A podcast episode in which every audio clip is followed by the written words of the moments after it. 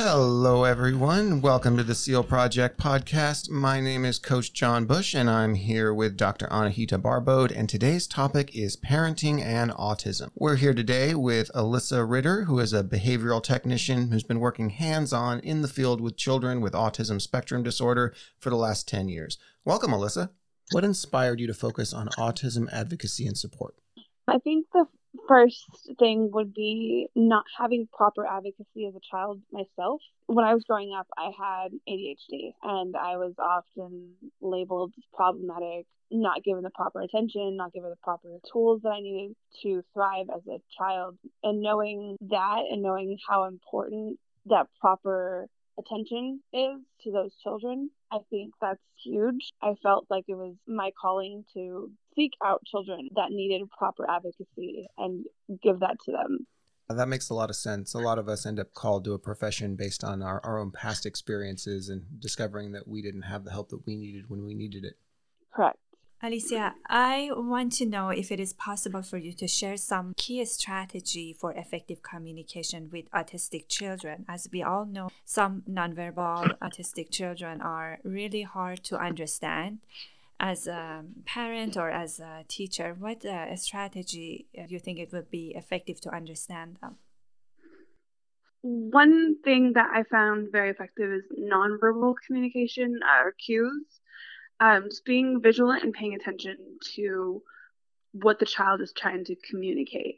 We all communicate in different ways. Sometimes it's nonverbal and sometimes it is verbal. So if a child is in distress in any way, or you can see visually that they need something more than they're being given, patience is huge, definitely. Just giving the child that time they require. So even if it's setting that time aside, saying, I will address this now or address this in five minutes, but setting that time aside for them because they they want to communicate desperately. They're just trying to figure out how. So giving them the tools in order to communicate. Um, visual boards are very helpful. Uh, written words, pictures, things like that, so they can help effectively communicate their needs to you. Thanks for break the strategy down. So if someone going through the same problem at home, maybe they can incorporate them. So at home, you mentioned providing a specific environment at home. Can you elaborate more on this area? Yes, creating a safe space is huge for your child. There are sensory objects, there are sensory furniture you can buy online, even sometimes Facebook market groups or things like that. Creating a safe space is not very hard. You start with addressing the things that your child needs. If my child needs something soft for comforting, if they have tantrums often and they maybe need soft furniture in order to keep them safe because they are not being safe with their bodies. Pay attention to lights. Often lights are very harsh for children and sound. So there's you can create soundboards, you can create even adding certain sounds and noises like white noise machines, things like that. Those are really helpful. Just paying attention to your child likes and dislikes things that are comfortable and not comfortable for the child and going from there. Great ideas. How about if there is any resources out there since you're in the field and you have the credential would you share some of the helpful resources or tools aside from what you have mentioned that definitely can prevent meltdown uh, in autistic children and especially with those who are not being verbal. Is there any resources that you can provide for our listeners that they can use? Yes, so visual representations are very helpful. We have definitely numerous tools for children. Sometimes they have maybe picture images of the things that they need. So if it's like going to the bathroom, we'll have like a picture of like a little bathroom on there, and it has a Velcro background, and we, they can if they need to do that item, then they that's they put it in the box, and then that's done for them. It's making their lives a little bit less challenging they're faced with many challenges daily already. So, anything that you can do to help understand them, there's a lot of ABA support groups, a lot of ABA free tips and tools that you can look up online through ABA networks. Also, I would say joining local Facebook groups or online communities are very, very helpful. You can talk with other parents, you can trade tips and tricks things that are helpful. Some things that may be helpful for you may not be helpful for others. And it's all about trial and error and just doing your best with your child. Be patient with yourself. It's a learning curve. It's a, definitely a process. It takes time, and no one's perfect at this. And giving yourself that grace to allow yourself to reach these milestones. That's very helpful. I'm sure some of our users will be able to use that information for sure. How about an uh, experience of yours? Can you share a success story or a positive experience related to supporting an autistic child? Most definitely. My favorite story to tell there was this little girl. She was in second grade. This was about three years ago. I had entered into the school district at this time, and I was very excited, very pleased. And then they they basically handed me a case with this second year old girl, and she she had behavioral issues. She was running out of the classroom often. She was yelling. She was not cooperating in any way. And instead of diving right in, I took a second and I took a step back and I assessed maybe what she needs. So I paid attention to her. I asked her questions about herself. I really did a full assessment of her and her story. And it came to to be that her parents were in the picture. She was living with her grandmother. She was not getting the proper attention she needed. She wasn't getting that security. So that's what I provided for her. I was consistent with her. I was um, honest with her. I was direct. I was forward. I let her know all of my intentions. I let her know what basically everything I was doing. I was giving her that reassurance and that trust that she required. Once she felt a safe attachment to myself, she started listening. And it was only a matter of time before she was in her seat the entire day, raising her hand, asking questions, being involved in the classroom, thriving. And it was beautiful. And I just took the time to see the things she required before I placed demands on her. Yeah, that's incredible. It's amazing how using the right protocols can really make, make something work, whereas other methods just are totally ineffective. Yes, often we're placing demands on children without hearing them. And I think that is so vital to just listen. These children are thirsty and they are just, they're sponges and they absorb everything that we give them. They absorb everything in the day. They absorb life. And so if we are just listening to the things that they need and they require, they are so much more reluctant to have a better life whether it be at school or home or with their friends. Thank you for sharing. How can our listener get involved or support the uh, autism community in their local area? Definitely, I would start with the school districts, maybe in the schools themselves.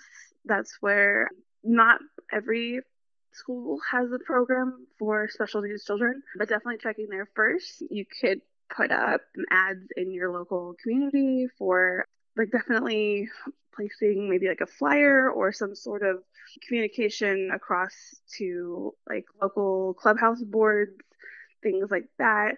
One thing that we did for my client currently right now is we set up a basically a flyer for information and we went down to our community center and we placed that flyer there. It states that we are just looking for people, families, moms, parents that are involved in this community. And if they have any support, if they need anything, if they basically, if they want to communicate in any way, if they have any tools, if they have any tricks, if they just need support. Okay. What advice do you have for parents navigating the challenges of school for their autistic children? I would say the first thing to do would definitely be get involved. Involvement in the classroom is very, very beneficial. You get to see how your child is doing, see maybe milestones that your child is not reaching yet. You can see the gaps in where your child is struggling or thriving. After that, maybe meet with the teacher and properly assess the things that you both can do on each of your parts to meet those child's needs. So if your child is sitting in the back of the classroom and you can tell that they're not able to see the board correctly and they're not getting the proper information, maybe setting a seat aside that's closer to the board. That might even as simple as that. That might help your child tremendously. That's that's definitely key. Involvement is crucial in knowing what your child needs and what they're lacking. Pay attention to their homework. Sit with them while they're doing their homework. See what things that you can provide for your child at home if you need a safe space for them to do their homework, if they need extra one on one attention, tutors are awesome. Being able to just assess and fill in those blanks of the things that your child requires in order to thrive. It goes a long way. It builds tools and it builds tools to help them in the future. So if you're teaching them to get the help that they require now and you're advocating for them now, they're going to slowly advocate for themselves. They're going to worry about their education. They're going to see that you stepped up and provided those things, and they're going to try to do that for themselves. It builds a lot of self regulating tools, and it's very helpful for them when they're adults. Yeah, that makes a lot of sense. That's that's true for most children, really. I mean, you got parents that don't seem to care about their education, and the children don't seem to care about their education too. So it, it's not surprising that getting involved would have a significant impact. Yes, and nowadays we're getting to the point where we're starting to blame teachers, where their child's coming home, they're maybe misbehaving in a classroom, and they're yelling at the child or yelling at the teacher, and they're not saying, What can I do as a parent to help prevent this? What's my child saying to me? they're communicating if they're acting out in class that's a communication they're trying to communicate to you something is wrong and i don't know how to address it correctly but i'm going to act out because that's the only form of communication i have right now and so it's our job to look at that and say that's them communicating to us poorly but it's communication and it's how they're communicating and saying we need to reassess we need to go back to the drawing board we need to dive in deeper and see what's going on with our child. Why are they acting this way? Why are they behaving outwardly in the classroom? What do they need? I agree with you. Get involved in their everyday life, including school, communicate with teachers and collaborate with teachers um, can be used as a tool to help them thrive in my last case, I had a child who was not getting the attention she needed in the classroom. She was running out of the classroom, she was throwing things, she was constantly disruptive, and all she wanted was a chance. I got to know her, I got to figure her out, I heard her story, and all she wanted was a chance to be heard. She wanted positive, she wanted attention. And so I tried to help her understand that positive attention is better than negative attention, and she just wanted any sort of attention. So I helped her give, I gave her the tools that she required in order to get the positive attention. And once she understood the formula and she understood how to get the positive reactions and the positive attention that she needed, she was more reluctant to use those tools. How old was the child? She was in second grade. Alicia, would you provide us with three takeaways? Yeah, definitely. I would say involvement is, I would say, the first one. Being more involved with your child and understanding that every person, every child, every being communicates, but they do it in a different way. It might be different from how you and I communicate, it might be different from how other people communicate to each other, but they are trying to communicate and seeing that and understanding and recognizing their form of communication in order to help both of you reach your goals.